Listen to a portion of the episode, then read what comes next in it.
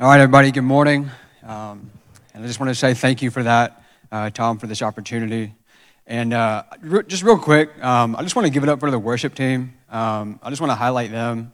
I don't know if I'm supposed to tell you all this, but that last song, they actually wrote that themselves. So let's give it up for them. Let's give them a hand real quick. Yeah, just being here every day since October, like Tom said, it's just like I've seen them in their element, in their natural habitat. And I'm just telling you guys today, they really love the Lord, and they really give it all they have throughout the week to bring you guys what they do every Sunday. So we're really blessed and fortunate to have them. There's so many talented people on that staff, so I just wanted to highlight them real quick and give them a shout out. I'm going to give you a few things about who I am. I don't want to spend too much time on that for the sake of time, and just the fact that we're here to encounter Jesus. We're not here to hear me talk. So real quick. If you've ever received an email, if you're a first-time guest since October and you received an email or a text or a phone call from Michael, that's me, you can put a face to that. If I haven't had the opportunity to meet you yet, I'll be here after the service. I'd love to talk to you, shake your hand, introduce myself, and put a name to your face as well. I've seen many of you just from being here, but I would love to get to know you personally. I was born and raised in Georgia, right here. I grew up maybe 20 minutes down the street. Went to high school at Kennesaw Mountain High School, right down the road. Did my college at Lee University, which is in Cleveland, Tennessee. There's several ties to that school here at Riverstone. We have Rachel, who's a missionary, and then Kurt. He's from Lee. I met Kurt there, developed a strong bond there. And then came back home and actually did a graduate program in education at Grand Canyon University. So familiar face here. This is my area. These are my stomping grounds. So I love this place, and I'm thankful to be here today. So if you want to turn in your Bibles, we're not going to read it yet, but just to set it up, we're going to be in Luke chapter 19, verses 1 through 10. Let's open up with a word of prayer. There's going to be other scriptures, but that's going to be the main one that we're going to dig into today. So Luke chapter 19, 1 through 10. If you don't have your Bibles, it'll be up on the screen. But not yet, just in a minute. So if you'll join me in an opening prayer, and then we'll get going. So, Lord, we just thank you for this day. We just honor your presence today here, Lord. We just ask that you would open hearts and minds to hear only what you would say, to receive only what you have to give, that you would drown out any other voice or anything that comes in to snatch what you want us to hear today. So, Lord, we love you, and we pray that we would grow in the knowledge of Jesus today. And it's in his name we pray, amen. So real quick, I'm a big talk to your neighbor, touch your neighbor type of guy, and I love when people talk back to me. So if you hear something that excites you or something that you like in the sermon, yell back at me. I love that. Shout out amen, hallelujah, whatever. I love that type of stuff. There we go. So real quick, it's Luke 19. It's a very familiar passage. It's the story of Zacchaeus. So if you grew up in church or if you grew up in children's ministry, you know this story. It's very familiar. It's one of the more famous Bible passages that we know of. But real quick, there's four things that I want to keep in mind that tie into the story that happened in the very chapter before that relates to Zacchaeus. So number one is the parable of the Pharisee and the tax collector, the story of the little children and Jesus. It's how he relates them to the kingdom of God. Number three is the rich in the kingdom of God. And then right before this story, Jesus had just come from healing a blind beggar and giving a man his sight back. So keep those in mind, and then we're going to bring these back as we finish off the message. So let's dig into Luke 19, starting with verse 1. We're going to end at verse 10. So Jesus entered Jericho and was passing through. A man was there by the name of Zacchaeus. He was a chief tax collector and was wealthy. He wanted to see who Jesus was, but because he was short, he could not see over the crowd. So he ran ahead and climbed a sycamore fig tree to see him, since Jesus was coming that way. When Jesus reached the spot, everybody say the spot. He looked up and he said to him, "Zacchaeus, come down immediately. I must stay at your house today." So he came down at once, and he welcomed him gladly. All the people saw this and began to mutter, He has gone to be the guest of a sinner. But Zacchaeus stood up and he said to the Lord, "Look, Lord, here and now I give half of my possessions to the poor, and if I have cheated anybody out of anything, I will pay back 4 times the amount." Jesus said to him, "Today salvation has come to this house, because this man too is a son of Abraham. For the Son of Man came to seek and to save the lost." So that last statement made by Jesus, that's a very familiar statement. We read that statement, we use that statement as maybe a prayer point as we're thinking about a loved one or a family member who we want them to come to know Jesus. You know, we know that, and that's where this comes from. But what's going on here? So the prior passages, Jesus had just come from traveling along the border between Samaria and Galilee, and he's passing through Jericho. He's not intending to stay there, but he has to pass through Jericho to get to Jerusalem, which eventually everything would take place. You know, his death, his burial, his resurrection, all that good stuff, okay? And then among that crowd is a man named Zacchaeus. You know, he's kind of keeping out of the distance, staying in the background, but he wants to see who Jesus is. And the Bible tells us that he's not only a tax collector, but he's a chief tax collector. So just to get a better understanding of what that means and who he really is, I'm going to give a little history and background of a tax system and the tax collector, and also we're going to look at the perception of tax collectors, how the people of that day saw them, how they were viewed, all that type of stuff. So a chief tax collector, Rome would give them a contract. They would bid for a contract, and whoever put up the most money would get that contract, okay? And they had to meet a certain quota, as you do in business. And so he would hire out lesser functionaries, so to say, to go and collect that money. So if we're familiar with Matthew, one of Jesus' disciples, he was a tax collector. So we don't know if he worked directly with Zacchaeus, but he would have worked under somebody like Zacchaeus. The goal was obviously to make a profit, and which led to him oftentimes taking a lot more than he should, more than what was required. And one thing to note is that chief tax collectors, they're very rich. So they were very wealthy in this society. They had more than most people. They had more than enough, so to say. So they were the upper echelon, so to speak. So digging in, how did people view them? How were they seen by most people in this society? Well, William Simmons, who is an associate professor of New Testament up at Lee University, he gives a great summary in his book, Peoples of the New Testament World, with the following quote, and I believe it'll be up on the screen for us to follow. He says, "In the Gospels, the tax collectors are clearly viewed with disfavor. They're consistently joined with the likes of thieves, robbers, and extortionists. They love their own kind, and they care little for others. From the perspective of the pious, which is just religious people, the tax collectors live like Gentiles. Thus, in the view of many, the tax collectors are unrighteous and in need of repentance.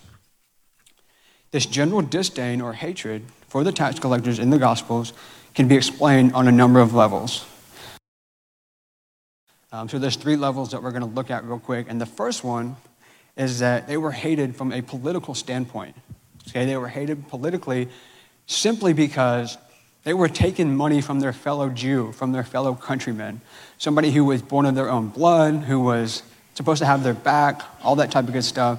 They were taken directly from them, and on top of that, they were giving that money to the oppressors of Israel, or Rome, who was considered the oppressor of Israel. So not only are they taking from their fellow countrymen, but they're giving it to the very enemies, or the people that are ruling over them and taking away their freedoms and all that stuff.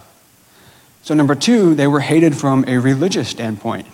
So the Pharisees were in on this hate too, and they were offended because the tax collectors, they refused to be separate from the Roman Gentiles. And if we know anything about the Pharisees, they're all about being better than, being higher and mighty than you and I. They love to keep the law, and they love to show their righteousness in their eyes, that they were better than everybody. And so the fact that the tax collectors were associating with these people, that just bothered the Pharisees. They were like, "You're supposed to be one of us. You're supposed to be separate. What are you doing talking to them?" Et cetera, et cetera. Okay? And thirdly, they were hated from a moral standpoint as well. So they have everybody just against them, okay? And they were hated morally because, primarily because the tax rate, it was arbitrarily assigned. meaning that it was very loose. It was just kind of what the tax collector wanted or decided in his own mind. So this, like we said, he often took more than he needed, and he was cheated, he robbed people out of it. Very corrupt, very coercive, very intrusive. And for example, let's say you're out in the marketplace, you know, going out to get things for your family, and you happen to pass a tax collector. Well, he could, at that time, he could just say, hey, you know, I'm going to go through everything you have, and anything that's undeclared, I'm going to take it. You know, no questions, no ifs, no ands or buts. I'm going to take that, it's mine now. So he could just go through your things really anytime he wanted to. So this just caused him to be looked upon with a lot of suspicion, very so-so, very iffy. Lastly, this is my favorite part. What about Jesus? How did Jesus see the tax collectors? Okay, so everybody else in this society, they don't like them, they hate them, trying to avoid them. What about Jesus? So it's important to keep in mind that Jesus, he is fully aware of the hatred for them. Okay, this isn't new to him. He's not coming in here with no understanding of the situation. He is fully aware that they're cheaters, that they're robbers, that they're doing all these things to these people. But yet, he says that an unrepentant person, okay, is to be treated like them. And so for him to say that, that's a bold statement from Jesus. To say that an unrepentant person is to be treated like a tax collector, that's like the lowest of the low in their eyes. Okay, and he also declares that a tax collector who takes his words to heart, who heeds his teaching, is actually more righteous than the elders of Israel. And that just blew things out of the water for the Pharisees. The fact that Jesus would say that a tax collector is more righteous if he listens to what Jesus has to say, that was just the last straw for them, okay? That was just something that they did not want to hear. And not only is Jesus nice to them, but he seeks them out. He pursues them. Okay, so I can think of people in my own life that when I see them coming, you know, I'm like, oh man, I'm really not trying to talk to this person right now. And I know we all have those people. You know, you kind of pretend like you have somewhere else to go. You kind of try to make it short and quick. I'm guilty of that too.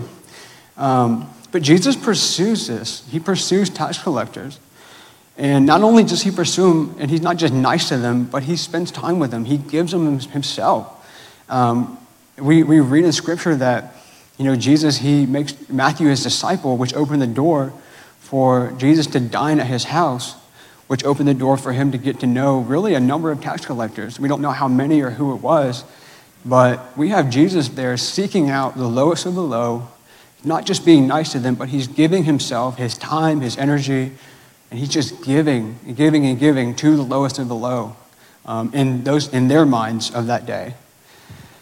So now that we have all that in view, now that we have a better understanding of how they were viewed, what they are, what they did, let's jump into the story here. We're going to look at Zacchaeus' actions, and then we're going to look at Jesus' actions.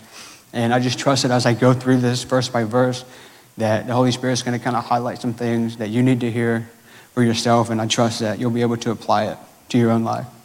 So verse 4, starting with Zacchaeus, it says that he ran ahead, and that he climbed a tree, which may not seem like a big deal, but running and climbing, especially in that day, I don't know about you, but if I saw someone, like an adult after service, running and climbing a tree, it'd be kind of weird after this, frankly, but especially in that day, the fact that a grown man would run and climb a tree, that was just forbidden. You didn't do that. I also think of the story of the prodigal son, when the father is afar off, and he sees his son coming down, and he starts running.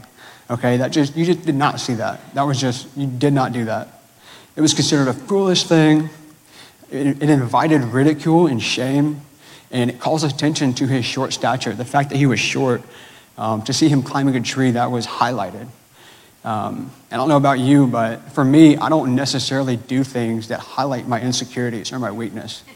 Okay, so I don't just do things and be like, man, wow, okay. Mike, wow, he's really doing this to get his attention. He wants everybody to see this weakness and this insecurity that he has. We don't do that. As human beings, we just don't.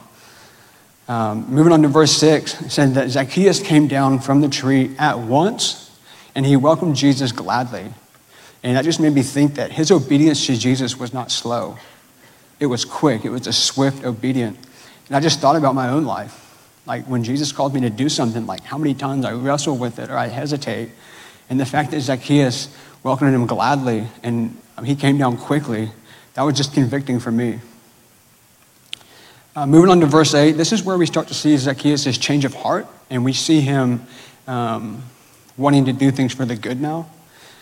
He says that he vows to give half of his possessions to the poor, and not only that, but he's going to pay back 4 times the amount to the people that he's cheated, okay? And he's essentially admitting that he's been cheating and robbing and stealing from people his entire adult life.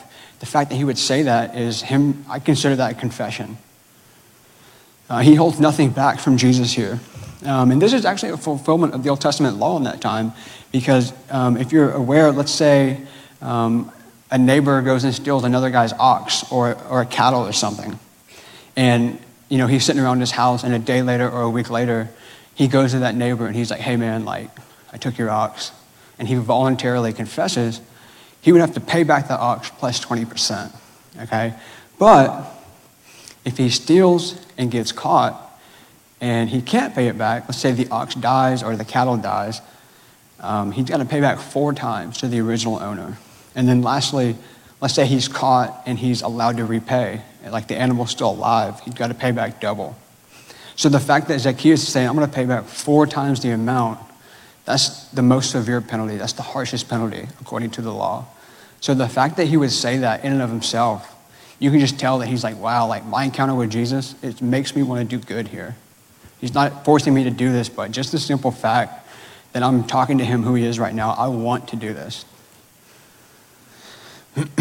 So his encounter with Jesus, like I said, it brought about an immediate and a complete heart change in that moment.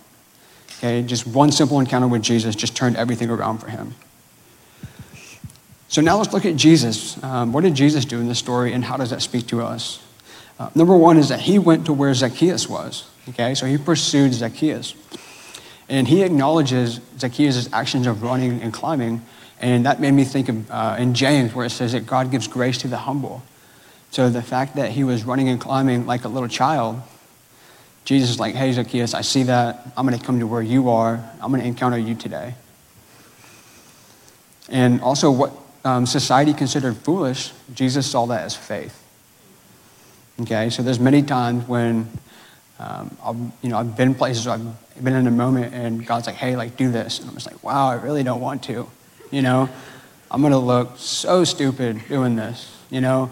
Everyone's looking at me like there's got to be something else I can do, you know. But this seems so ridiculous. And he's like, hey, just do it anyways. Number two, he calls Zacchaeus by name. And the funny thing is that if you look at what Zacchaeus' name actually means, it means innocent or pure. And it's funny because we've been talking about his lifestyle and his character before this. It's far from innocent and pure. It's anything but that. So I just thought the point is that when Jesus calls you by name, he's calling you what it really means. Okay? So he's not calling you Zacchaeus, you know, the liar, the cheater, the stealer, but he's saying, hey, innocent one, hey, pure one, remember, come down from that tree. I'm coming to your house today. And it just reminds me that we're not what society says, we're not what people say, but we are who God says we are. And Jesus proved that. And then the last thing with that is that Jesus notices you when you feel unnoticeable.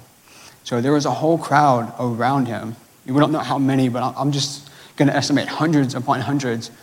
And the fact that he saw Zacchaeus in a tree, maybe he seemed unnoticeable, but Jesus was like, hey, I see you, I'm going to come out for you, and I'm actually going to give you myself.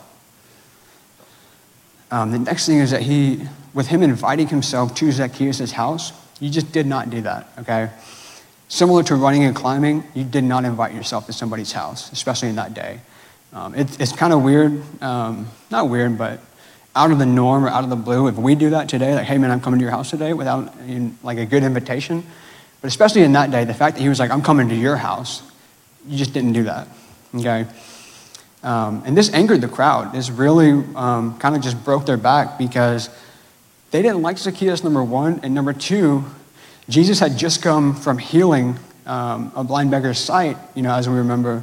So they're probably pumped up. They're probably like, hey, Jesus, like, you are who you say you are. You know, everything that you do, like, it's been good so far. And then he just totally flips the switch on him and is like, hey, I'm going to this guy's house. that is just like, what is he doing here, you know? And then Jesus, if we notice, he didn't say, in order for me to come to your house, Zacchaeus, you must do this, this, and this. You must pay back everything you've stolen. You must go make all your wrongs right, and then I'll come to your house. But I'll wait for you to come back. No, he just said, Zacchaeus, I know you, I see you, I'm calling you by name, and I'm coming to your house, and that's it. And then the last thing with that is that Zacchaeus thought that he was preparing a table for Jesus, but really it was Jesus who was preparing a table for Zacchaeus. Okay? So just the fact that he was going to Zacchaeus' house, he wasn't the one preparing the table. Jesus was preparing the table so that Zacchaeus could come into his own, encounter God's grace, and have that change in him that we saw. Verse 9 and 10, he says that salvation has come to his house. And then he calls him a son of Abraham. And if you remember in John chapter 8, this is where Jesus and the Pharisees are having this little argument about who the real children of Abraham are and who they were in that day. And the Pharisees are like, we're the children of Abraham because we've done this, this, and this. We've kept all the law. We're perfect. And so we're the true children of Abraham. Jesus is like, actually, you're not, because if you were, you would know me, you would recognize me and see who I really am, that I'm, in fact, the Messiah. And he says, you're children of the devil. So he just flips it right on their head and is like, actually, you're not who you say you are at all. So those three stories that we mentioned at first, I want to bring them back around here just for a brief moment. The parable of the Pharisee and the tax collector. Zacchaeus was a tax collector. So number one, it relates to that. And just remember, this is the chapter right before, okay? So Jesus highlights the parable of Pharisee the tax collector, the little children in the kingdom of God, and the rich in the kingdom of God. And so all of these, they apply to Zacchaeus, the fact that he's a tax collector, he was rich, and then he's running and climbing like a little child. And so I just thought to myself, was it possible that Zacchaeus had heard these stories through the grapevine, or maybe just through people talking, and that he was so desperate for a way out of his situation, but he didn't know how to be good, that he just had to see Jesus. He had heard Jesus was passing by, and he's like, man, like, he's talking about tax collectors. He's talking about sinners. He's talking about rich. He's talking about me, you know, and he's about to pass through my town, my area. I have to see him. I have to get a face-to-face encounter for myself. And did he want what Jesus had to offer so badly? And the second thought was, could it be that after hearing of these things, is that his heart slowly began to change? You know, maybe he's like, wow, like, this Jesus guy, like, everybody else hates me, but the fact that he's telling these stories that apply directly to me, you know, maybe he really is who he says he is. Maybe he is this the Messiah. You know, I just have to check it out. And I just thought, like, maybe his heart slowly began to change. And then when the opportunity finally presented itself, Zacchaeus was not going to let anything stop him from seeing Jesus or confirm what he had heard. The fact that he was running ahead and climbing a tree, he was like, I have to encounter Jesus today. So next, we're going to make the connection with Jesus and Jubilee, and the fact that Jesus brought Jubilee to Zacchaeus because he fulfilled the law. He didn't abolish it, Jesus says. And then Zacchaeus' actions made room for a Jubilee moment to occur in his life. So what am I talking about when I say that? Like, what do I mean by a Jubilee moment? So if we're familiar, I'm sure you've heard that term. It comes from Leviticus chapter 25. And I believe that it's a foreshadowing of what Jesus was going to do on the cross for us eventually, okay? And it comes from Leviticus 25, 8 through 12, and then 18 through 22. We're not going to read those. You can, you know, mark those down and go back and read yourself. But I'm going to highlight just some things and how it relates to Jesus and Jubilee and how Jesus bridged that gap and how Jesus really is Jubilee for us. Number one, it was a time of rest. Is that there was no planting or harvesting during Jubilee. So every 50th year was a year of Jubilee. Everybody rested. You weren't allowed to work. All the land was returned. All the slaves were freed. It was a time of rest for everybody, okay? So I just thought about when Jesus says in Matthew 11, he says, come to me, all of you who are weary and carry heavy burdens, and I'll give you rest. Okay, so the fact that we can stop striving, stop keeping the law for God, we can rest in Jesus for that. Number two, it was a time of restoration. So like I said, anyone who owed anything, all the debt was canceled. If you had to pay back somebody for something, you didn't have to pay them back anymore. They're completely forgiven of all debt. And then Zacchaeus, he restored what he stole from others, but Jesus restored what the enemy stole from Zacchaeus. So think about that for a second. The fact that his name meant pure and innocent. So while he's thinking, like, I'm going to go back and pay all these people back, Jesus is like, I'm going to restore to you your innocence and your purity.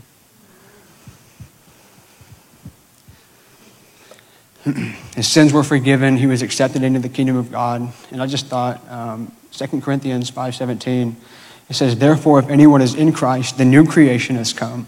The old has gone, and the new is here. And we read that Zacchaeus was made new in a moment. And I can just imagine the ripple effect that it caused. You know, Jesus is like, I'm going to pay back everything I stole and then fourfold.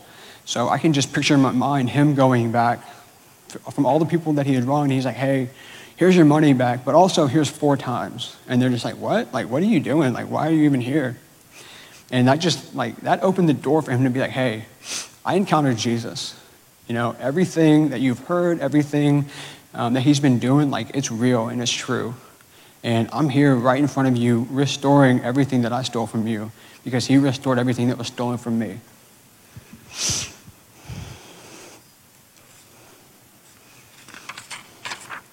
As we get to the end here, next, it was a time of freedom.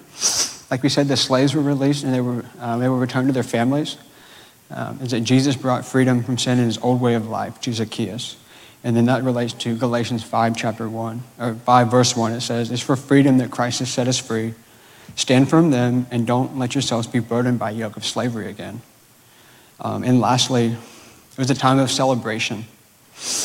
I can just imagine the time of when Jesus was at his house and sharing that meal with Zacchaeus, just the celebration that it was, you know, just the great time that they had, the fact that Zacchaeus didn't have anything to hide anymore, the fact that everything was out there, all of his secrets were laid bare before the Lord, and that he had that heart change to relate that. And he's like, hey, Jesus, I'm restoring everything, and I just want to sit and enjoy your presence in my house today. And then that relates to Luke 15:10, where it says there's joy in the presence of God's angels when even one sinner repents. So we're going to go into a time of ministry time here. I really want you guys to, maybe if something hit your heart and you're just like, wow, like that really spoke to me, that really related to me. Take a second just to think on it. Take a second to really let that mull over in your heart, let the Holy Spirit speak to you. I'm going to invite our teams to come on up and get in place. And just a few things to think about if you're thinking about whether I should go up or not. Number one is, if you need prayer today for anything, relational, physical, emotional, spiritual. Guys, our teams, like, this is what they're here for. They love to do this. They're not here by obligation. They're not here because it's their week to do it, but it really is a joy for them. And they love giving themselves to this ministry. If you just need a refreshing from the Lord today, I want to invite you to come. Maybe nothing serious is going on in your life, but you're just like, hey, it's been a while since I've received prayer. I want to invite you to come. And just to acknowledge that stepping out and coming, that's an act of faith. Like, God honors that faith. So if you need healing and restoration today, you come up here. We're not in a hurry. We're not in a rush. Our teams are going to stay as long as they need to. I'll be up front if you want to come and talk to me. I would love to pray for you as well. So Jesus is here. This is the spot today. And he's calling us all really down from our trees. And he wants to come and dine with us today. So let him open that door. Thanks.